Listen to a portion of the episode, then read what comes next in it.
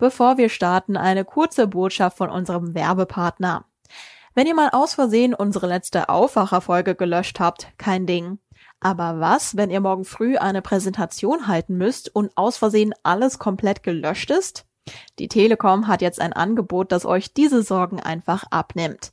Das Bundle Microsoft 365 Work and Backup. Work besteht aus den Office-Klassikern, zum Beispiel Outlook, Word und Excel. Für eure Datensicherung sorgt das Skykick Cloud Backup. Das speichert regelmäßig und automatisiert eure Daten, die Präsentation und stellt sie auch wieder her, wenn sie unwiderruflich auf all euren Geräten gelöscht sind. Egal ob im Homeoffice, im Büro oder unterwegs. Sicherheit heißt beim Work and Backup Bundle auch, jeden Monat automatische Funktionsupdates und ein Terabyte OneDrive-Speicher in der Cloud. Schaut euch das Telekom-Bundle mal an unter telekom.de slash office minus 365. Und jetzt geht's los mit dem Aufwacher. Man verbindet ja mit dieser neuen Architektur gleichzeitig eine neue Idee von Oper. Wenn man über 700 Millionen Euro nur für eine Oper ausgeben würde, wäre es selbst in einer, ich sag mal, wohlhabenden Stadt wie Düsseldorf sehr diskussionswürdig. Obwohl aktuell keine Kultur stattfinden kann, werden gerade einige Kulturbaustellen weiter vorangetrieben. So auch in Düsseldorf. Hier soll zum Beispiel die neue Oper ein Wahrzeichen werden. Und das ist nur eine von vielen Kulturbaustellen in der Landeshauptstadt. Ich bin Julia Marchese. Hi. Rheinische Post Aufwacher. News aus NRW und dem Rest der Welt. Ein Gitarrenspieler in einer Bar, eine Jazzband in einem Club, ein Orchester in einer Philharmonie. Musik und Gesang. Darauf müssen wir in der Corona-Pandemie verzichten. Und die Künstler können kein Geld verdienen. Weiter vorangetrieben werden in der Zeit allerdings einige Kulturbaustellen. In Köln zum Beispiel wird das Opernhaus saniert und auch in Düsseldorf soll die Oper modernisiert werden. Und das ist nur einer von vielen Kulturbaustellen in der Landeshauptstadt. Darüber spreche ich jetzt mit Lothar Schröder, Leiter der Kulturredaktion der Rheinischen Post. Hallo. Ja, hallo. Starten wir mit der Oper in Düsseldorf. Die könnte für 460 Millionen Euro saniert werden oder es könnte für mindestens 700 Millionen Euro einen kompletten Neubau geben. Was spricht denn für den teuren Neubau? Für den teureren Neubau, so komisch sich das anhört, spricht das Beispiel Köln. Köln hat sich ja dazu entschieden, ein altes Opernhaus, ein altes Schauspielhaus, was architektonisch den Charme der 50er Jahre hat, aber jetzt nichts Grandioses ist, den zu sanieren. Die Kosten fingen an bei 250 Millionen Euro. Mittlerweile wird gemutmaßt, dass man 840 Millionen ungefähr äh, für die Sanierung eines alten Baus bezahlen wird. Zum Hinweis, die viel diskutierte Hamburger Elbphilharmonie hat 826 Millionen gekostet, also weniger als Köln. Und dieses Beispiel vor Augen, glaube ich, hat sich in Düsseldorf die mehrheitliche Meinung und ich finde auch zu Recht gebildet, dass man wirklich jetzt einen Neubau wagt für 700 Millionen Euro es wird nicht bei den 700 Millionen bleiben, keine Frage. Der Baubeginn ist erst für 2027 angestrebt nach einer Bürgerbefragung, dass bis dahin die Kosten hochgehen werden. Keine Frage. Aber wenn man das Beispiel Hamburg vor Augen hat, es ist ein großes Wahrzeichen geworden. Keiner redet mehr über die Kosten. Es ist ein Wahrzeichen der Stadt geworden. Und ähm, diese Stadt, äh, die, dieses Wahrzeichen, diese Chance will Düsseldorf jetzt einfach auch ergreifen. Du hast dich auch mit Düsseldorfs Oberbürgermeister Stefan Keller unterhalten. Für wie wichtig hält er denn so eine Oper in Düsseldorf? Ja, man verbindet ja mit dieser neuen Architektur gleichzeitig eine neue Idee von Oper.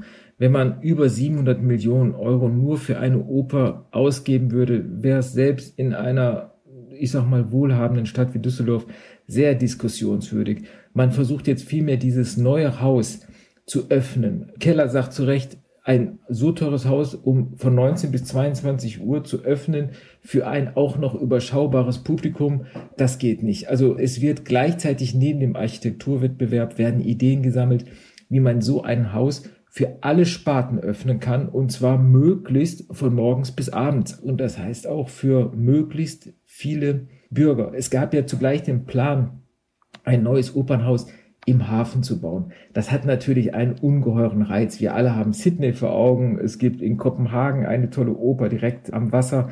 Nun ist der Hafen ein Stück weit weg von der Innenstadt und es gab Pläne mit Booten, mit Fähren das Publikum rüberzufahren. Davon hat man weitgehend Abstand genommen, obwohl es auch da tolle Architekturpläne gab. Also es sieht so aus, als ob der jetzige Standort realisiert werden würde für einen Neubau, der ein bisschen größer wird als der, der jetzt da steht. Das heißt, von dem klassischen Hofgarten wird ein Stück wohl abgezwackt werden müssen.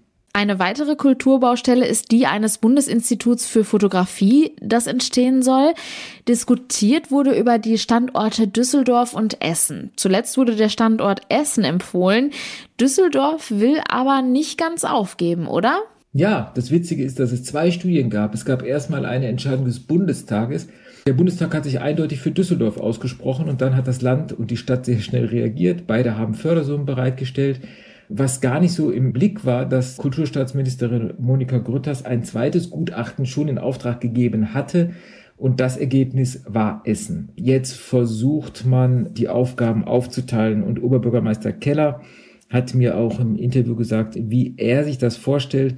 Das wäre der Bereich der Archivierung und der Nachlassverwaltung für Essen und die Zukunftsfragen über digitale Fotografie für Düsseldorf. Also wir müssen uns da nichts vormachen der weitaus attraktivere Teil wird dann in Düsseldorf sein, in einem Neubau auch möglichst in Rheinnähe. Auch dafür gibt's schon Pläne. Für dieses Deutsche Fotoinstitut muss man sich aber keine Illusion machen. Es ist kein Publikumsmuseum. Es ist kein Museum, wo künftig Hunderte oder Tausende von Interessierten durchlaufen werden, sondern es ist tatsächlich eine Forschungsstelle für spezielle Arbeiten und für eine überschaubare Anzahl von Fachmitarbeitern dass es irgendwann auch Ausstellungen gibt, schon, aber es ist mehr Renommee, als dass es tatsächlich breite Publikumsmassen künftig anziehen wird. Herzlichen Dank dir, Lothar, für das Kulturupdate. Ja, ganz lieben Dank auch.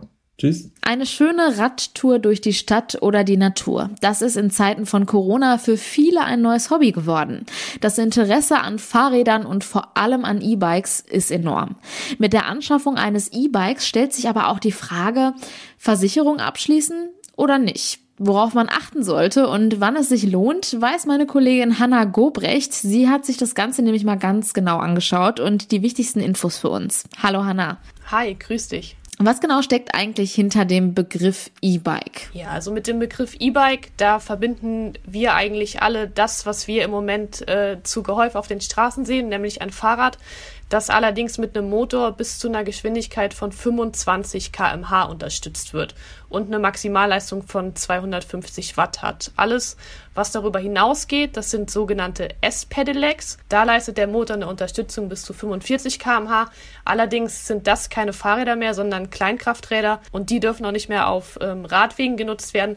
Deswegen ist das, ähm, was etwa 95 Prozent aller elektronischen Fahrräder sind. Das sind ähm, sogenannte Pedelecs bzw. E-Bikes, wie wir sie umgangssprachlich bezeichnen. Also ich muss sagen, bei mir im Freundes- und Bekanntenkreis höre ich immer häufiger, dass sich jemand ein E-Bike anschafft. Die große Nachfrage lässt sich aber auch auf dem Markt erkennen, oder? Hast du da mal Zahlen für uns? Genau, ich habe mal ähm, nachgeschaut und zwar beim Zweirad Industrieverband e.V. Der gibt an, dass äh, allein im vergangenen Jahr 1,95 Millionen Elektrofahrräder verkauft worden sind, also fast zwei Millionen.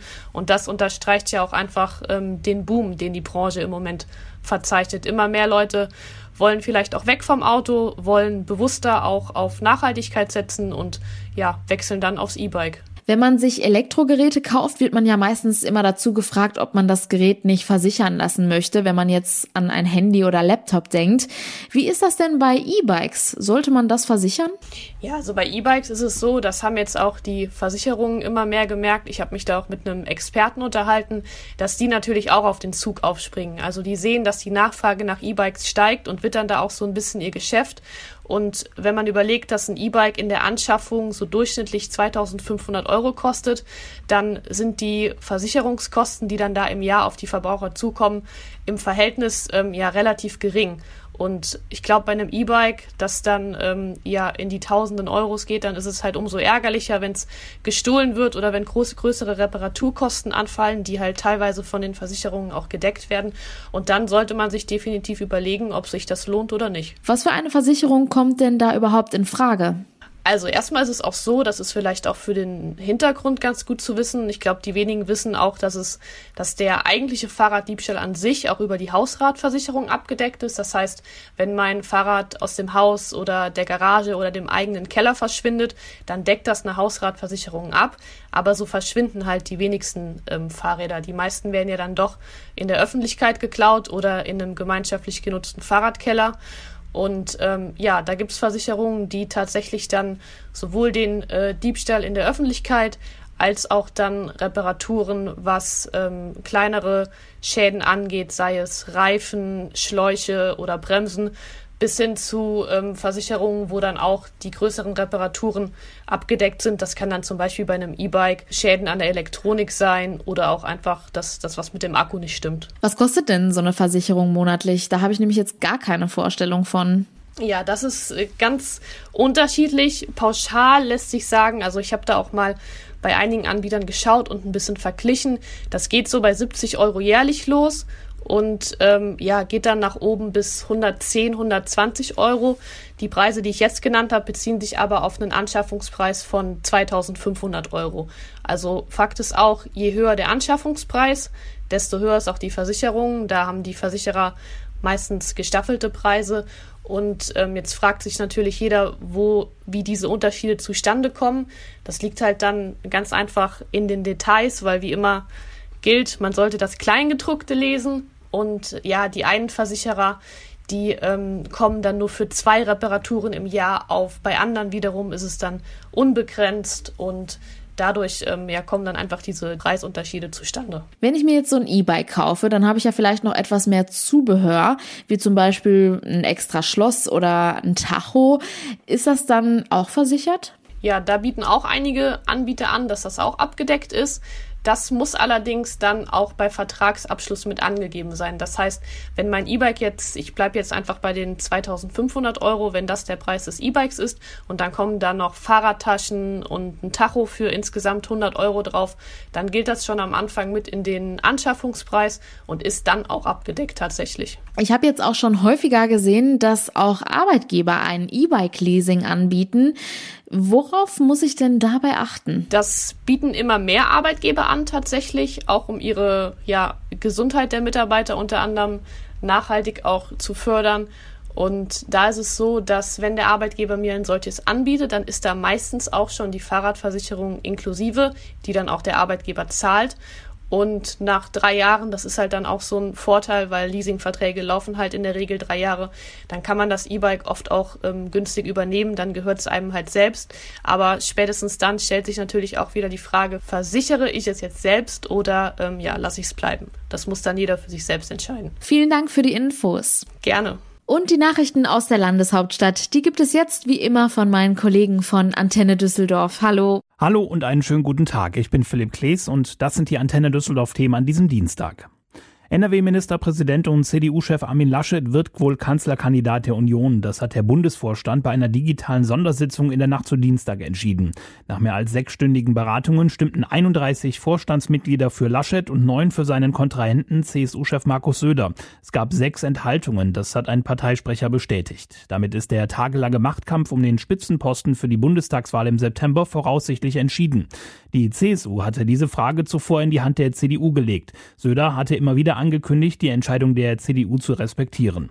Trotz der Einigung, der Düsseldorfer Politikexperte Stefan Marschall von der Heinrich-Heine-Universität geht davon aus, dass der Kandidatenstreit auch noch im anstehenden Wahlkampf Thema sein wird dann wird das nochmal Thema sein und es wird spätestens dann von den anderen Kandidaten nochmal zum Thema gemacht werden. Also man wird der, der CDU und der CSU da keine Ruhe lassen, man wird dem Kandidaten auch keine Ruhe lassen, man wird immer darauf verweisen, dass dieser Prozess sehr chaotisch gelaufen ist und äh, dass da Schaden entstanden ist. Die Kandidatenkür bei den Grünen lief dagegen reibungsloser. Gestern hatte der Bundesvorstand der Grünen Annalena Baerbock als Kanzlerkandidatin nominiert.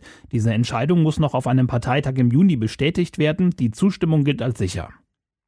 Hier in Deutschland haben die Verkehrsunternehmen in der Corona-Pandemie im vergangenen Jahr rund 3,3 Milliarden Euro verloren. Der Verband deutscher Verkehrsunternehmen rechnet für dieses Jahr mit einer ähnlichen Summe. Die Krise trifft auch die Rheinbahn, sie muss deshalb sparen.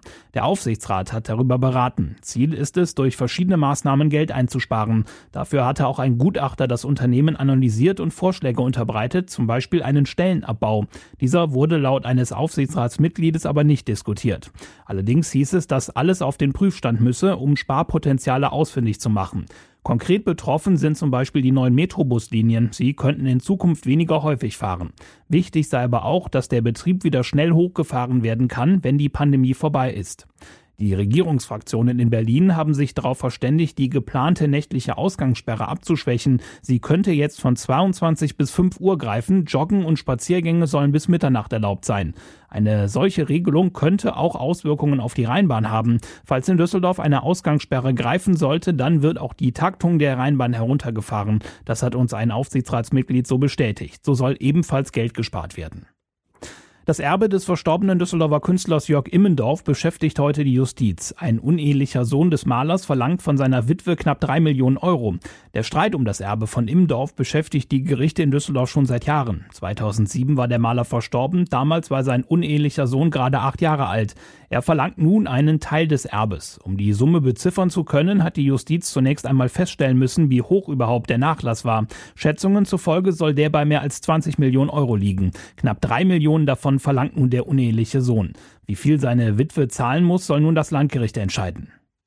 Für die Spieler der Fortuna geht es in dieser Woche Schlag auf Schlag. Nach dem überzeugenden Sieg in Osnabrück geht es für das Team in der zweiten Bundesliga schon morgen weiter. Mit dem FC St. Pauli reist die beste Mannschaft der Rückrunde an. Die Hamburger konnten zuletzt vor allem spielerisch überzeugen. Deshalb rät Fortuna-Stürmer Rufen Hennings auch eher zu einer abwartenden Taktik und zu einer robusteren Spielweise. Ja, ich glaube, dass wir sehr kompakt stehen sollten, dass wir wenig Möglichkeiten bieten, um in die Schnittstellen zu kommen, um gerade den spielstarken Spielern so ein bisschen die Räume zu nehmen, auf denen vielleicht auch ein bisschen körperbetonter raufzugehen, dass sie so ein bisschen die Lust verlieren oder auch ein bisschen abgelenkt werden von ihrer Spielweise. Anpfiff der Partie ist morgen um 18.30 Uhr. Wir sind dann wieder wie gewohnt live dabei. Die Antenne Düsseldorf Nachrichten nicht nur im Radio und hier im Aufwacher Podcast, sondern rund um die Uhr online auf unserer Homepage antennedüsseldorf.de. Vielen Dank. Und diese Themen sind heute außerdem noch wichtig. Die Grünen haben sich gestern entschieden. Parteichefin Annalena Baerbock ist ihre neue Kanzlerkandidatin. Es ist das erste Mal nach 41 Jahren, dass eine Kanzlerkandidatin nominiert ist. Der Kanzlerkandidat der SPD steht schon lange fest. Sie haben Olaf Scholz aufgestellt. Und ob bei der Union jetzt Armin Laschet oder Markus Söder als Kanzlerkandidat aufgestellt wird, diese Entscheidung steht zur Produktion dieses Podcasts immer noch offen. Die Stadt Leverkusen hat erhöhte Sicherheitsmaßnahmen bei der heutigen Beerdigung eines Mitglieds einer Großfamilie veranlasst. Die Stadt befürchtet, dass die nach der Corona-Schutzverordnung zugelassene Zahl von 25 erwachsenen Trauergästen überschritten werden könnte. Bei der Beerdigung eines anderen Mitglieds der Familie am 9. April, ebenfalls auf diesem Friedhof, hatte es keinerlei Probleme gegeben. 14 Jahre nach dem Tod von Jörg Immendorf versucht die Justiz erneut, den Streit um das Erbe des Künstlers zu beenden. Vor dem Landgericht Düsseldorf ist heute eine mündliche Verhandlung angesetzt. Streitparteien sind ein unehelicher Sohn Immendorfs und die Witwe des Künstlers. Heute wird in einer digitalen Pressekonferenz der UNICEF-Bericht zur aktuellen Lage der Kinder in Deutschland vorgestellt. Ein Jahr nach dem Beginn des ersten Lockdowns zeichnen sich demnach massive Auswirkungen der Corona-Pandemie auf Kinder, Jugendliche und Familien ab. Zum Schluss noch der Blick aufs Wetter. Im Tagesverlauf sind Schauer und einzelne Gewitter möglich, aber es wird etwas wärmer. Die Temperaturen liegen bei 15 bis 18 Grad. In der Nacht ist es dann überwiegend klar und es bleibt trocken bei Temperaturen zwischen 7 und 3 Grad. Örtlich ist auch Nebel möglich, das meldet der Deutsche Wetterdienst. Morgen dann ähnlich, die Höchsttemperaturen liegen bei 13 bis 16 Grad. Im Tagesverlauf sind einzelne Schauer oder Gewitter möglich. Und das war der Aufwacher vom 20. April. Danke fürs Zuhören. Ich wünsche wünsche euch einen schönen Dienstag. Ciao. Mehr Nachrichten aus NRW gibt's jederzeit auf RP Online. rp-online.de